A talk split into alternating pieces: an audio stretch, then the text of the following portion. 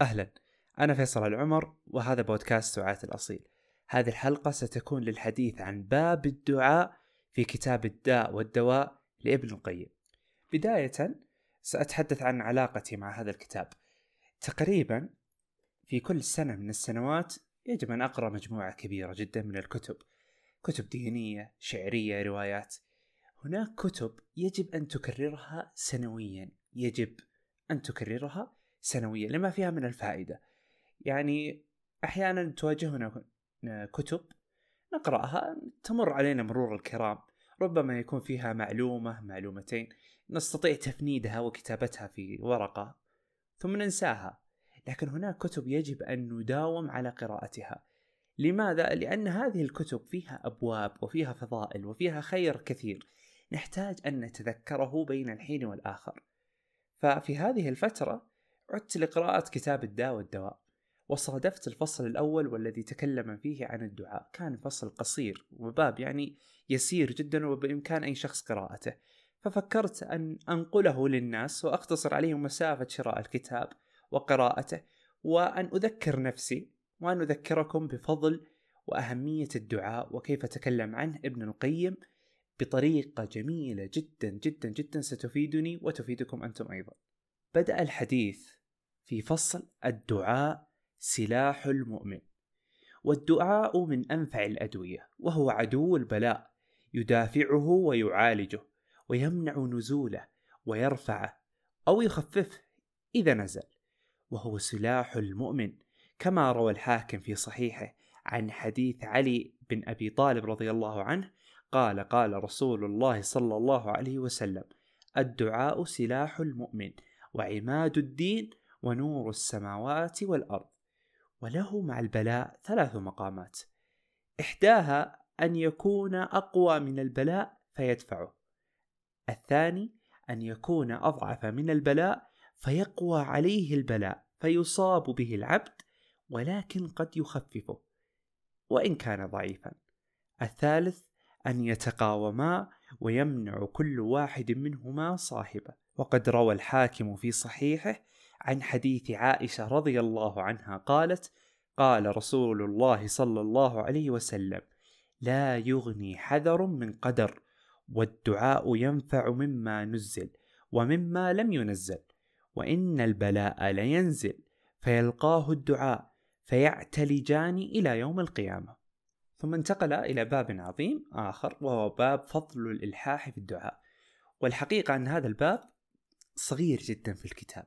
يعني أقل من ربع الصفحة لكن هذه ميزة هذه الكتب مثل كتاب الداء والدواء أن الأبواب أحيانا تكون صغيرة وأحيانا الإنسان يشعر بالملل أو الخوف أن يرى باب كبير جدا مكون من خمس صفحات ست صفحات وهو لا يزال يريد أن يبحث عن الفوائد.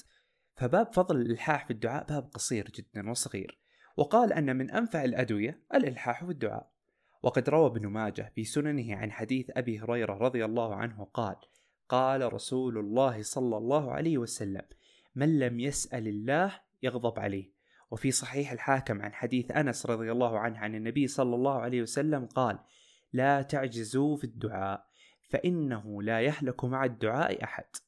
وقال أن في كتاب الزهد للإمام أحمد عن قتادة قال قال مورق ما وجدت للمؤمن مثلا إلا رجلا في البحر على خشبة فهو يدعو يا رب يا رب لعل الله عز وجل أن ينجيه. والجميل في هذا الكتاب أنه بين باب آخر أحيانا يشعر الإنسان أنه يناقض باب الإلحاح في الدعاء.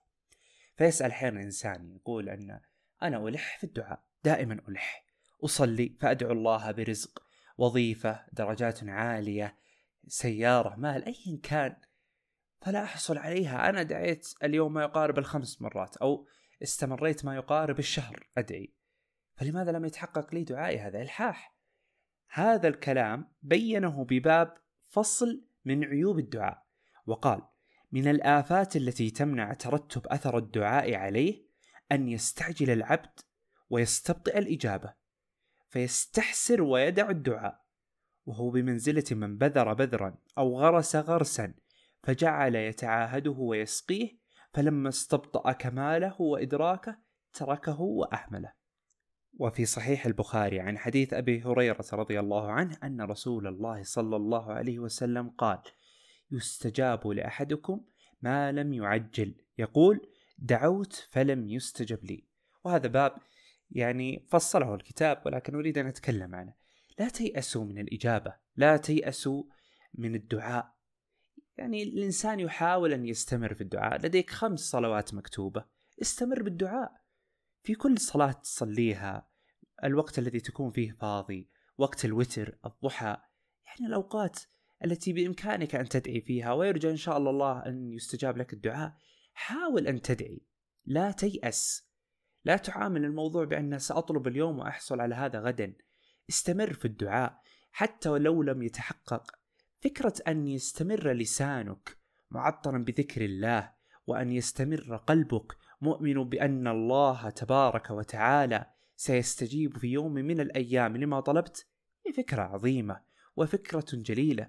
يجب عليك أن تستمر في الدعاء وتستمر بالإيمان أن الله يسمع دعاءك وأن الإجابة بإذن الله قادمة سواء ما طلبته أو سواء أن يأتيك على خير أو يؤجل الله حدوث هذا الشيء لك إلى وقت آخر يراه الله مناسبا لك أو يدفع به الله عنك بلاء. فاستمر في الدعاء ولا تتوقف. بما أن تكلمنا أن يجب عليك أن تستمر بالدعاء وألا تيأس من الدعاء. فقد يجول بذهنك سؤال إذا متى أدعي؟ إذا كان الدعاء كله خير فيجب أن تكون هناك أوقات مناسبة للدعاء وفعلا تكلم في فصل أوقات استجابة الدعاء وقال: وإذا جمع مع الدعاء حضور القلب وجمعته بكليته على المطلوب وصادف وقتا من أوقات الإجابة الستة وهو الثلث الأخير من الليل وعند الأذان وبين الأذان والإقامة وأدبار الصلوات المكتوبات وعند صعود الإمام يوم الجمعة على المنبر حتى تقضي الصلاة من ذلك اليوم. وآخر ساعة بعد العصر. وصادف خشوعا في القلب وانكسارا بين يدي الرب وذلا له وتضرعا ورقة واستقبل الداعي القبلة وكان على طهارة ورفع يديه إلى الله وبدأ بحمد الله والثناء عليه ثم ثنى بالصلاة على محمد عبده ورسوله صلى الله عليه وسلم.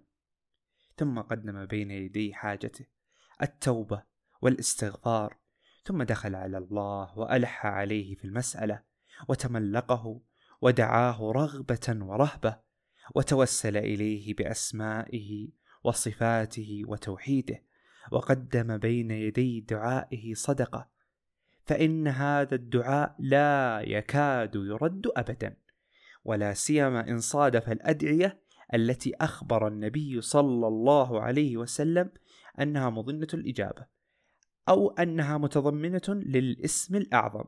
وهنا سأتكلم عن تجربة شخصية لدي من فترة بسيطة كنت في المكتبة وجدت كتاب اسمه الأذكار. لا يحضرني اسم والله اسم الكاتب.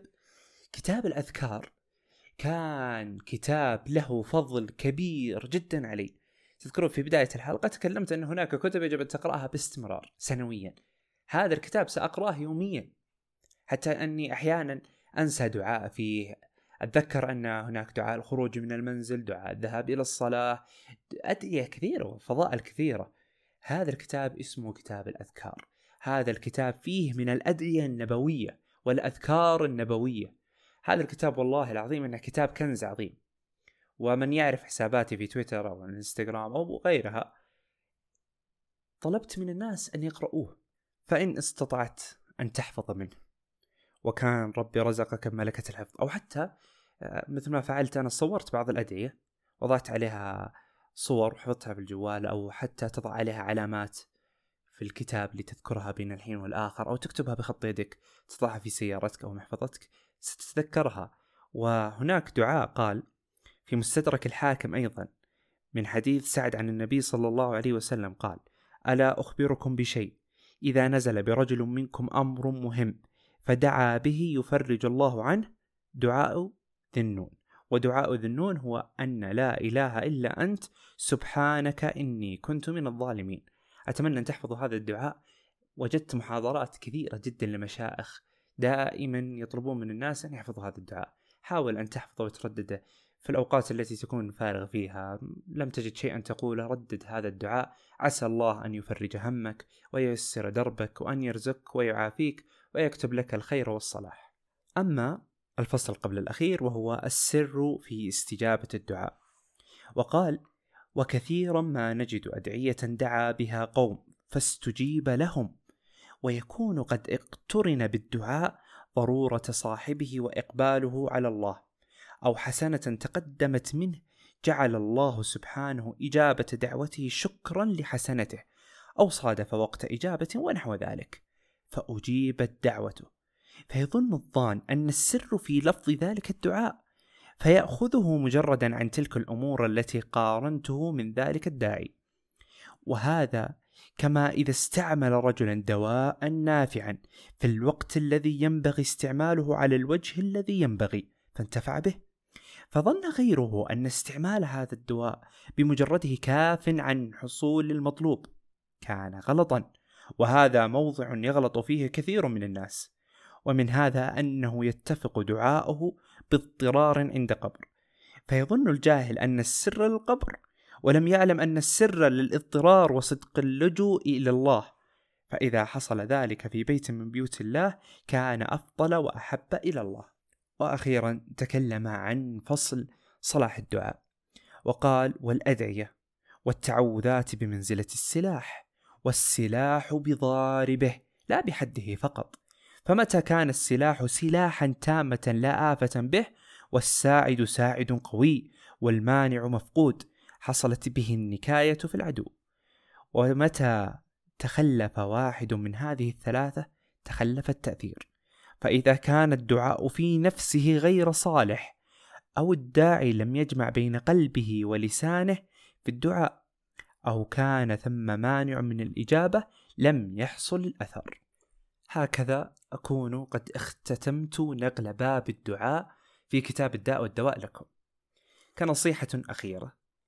اولا إن استطعت أن تشتري الكتاب فاشتره الكتاب له فضل عظيم علي. أنا كشخص أقرأ سنويا عدد كبير جدا من الكتب لكن والله أن هذا الكتاب أعود له بين الحين والآخر. هذا الكتاب له فضل عظيم علي لشخصي. هذا اولا.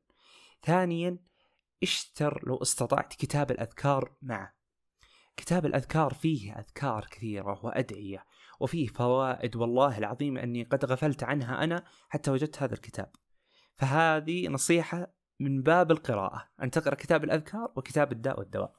أما النصيحة العظمى هي الدعاء الدعاء.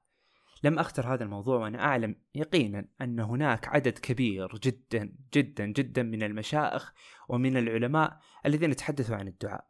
ونقلوه للناس وربما لهم قبول للناس أكثر من القبول الذي سأقدمها أنا. لكن أرى أن هذا الباب وأن الحديث عن الدعاء شيء عظيم. يجب أن أنقله لو استفاد شخص واحد من حديثي هذا كامل والله أن هذا الأمر يرضيني الدعاء أمر عظيم. أن تدعي بما في قلبك وأن تقابل الله وأن تشتكي إلى الله وأن تسأل حاجتك من الله. سيستجيب الله لك دعائك. حاول أن تتقرب من الله. قدر المستطاع. أن تصلي النوافل. أن تتصدق. أن تقول قولا حسنا أن تبتسم للناس أن تقوم بأعمال خيرة كثيرة بإذن الله الواحد الأحد أن يستجيب دعائك وأن يسخرك للخير بين الناس. أرجوكم لا تقطعوا الدعاء. عالجوا حياتكم بالدعاء. استمروا بالدعاء. لا تقنطوا من رحمة الله. كل ما فرغت كل ما شعرت بأنك تحتاج أن تفعل شيء قم إذا نفترض ليست في أوقات النهي قم صل ركعتين في سجودك ادعي الله واطلب من الله مسألتك وبإذن الله الواحد الأحد أن يستجيب لك.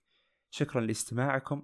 أتمنى أني قدمت لكم الفائدة مثل ما استفدت أنا من هذا الكتاب أني قدمتها لكم بأفضل صورة. شكرا لكم.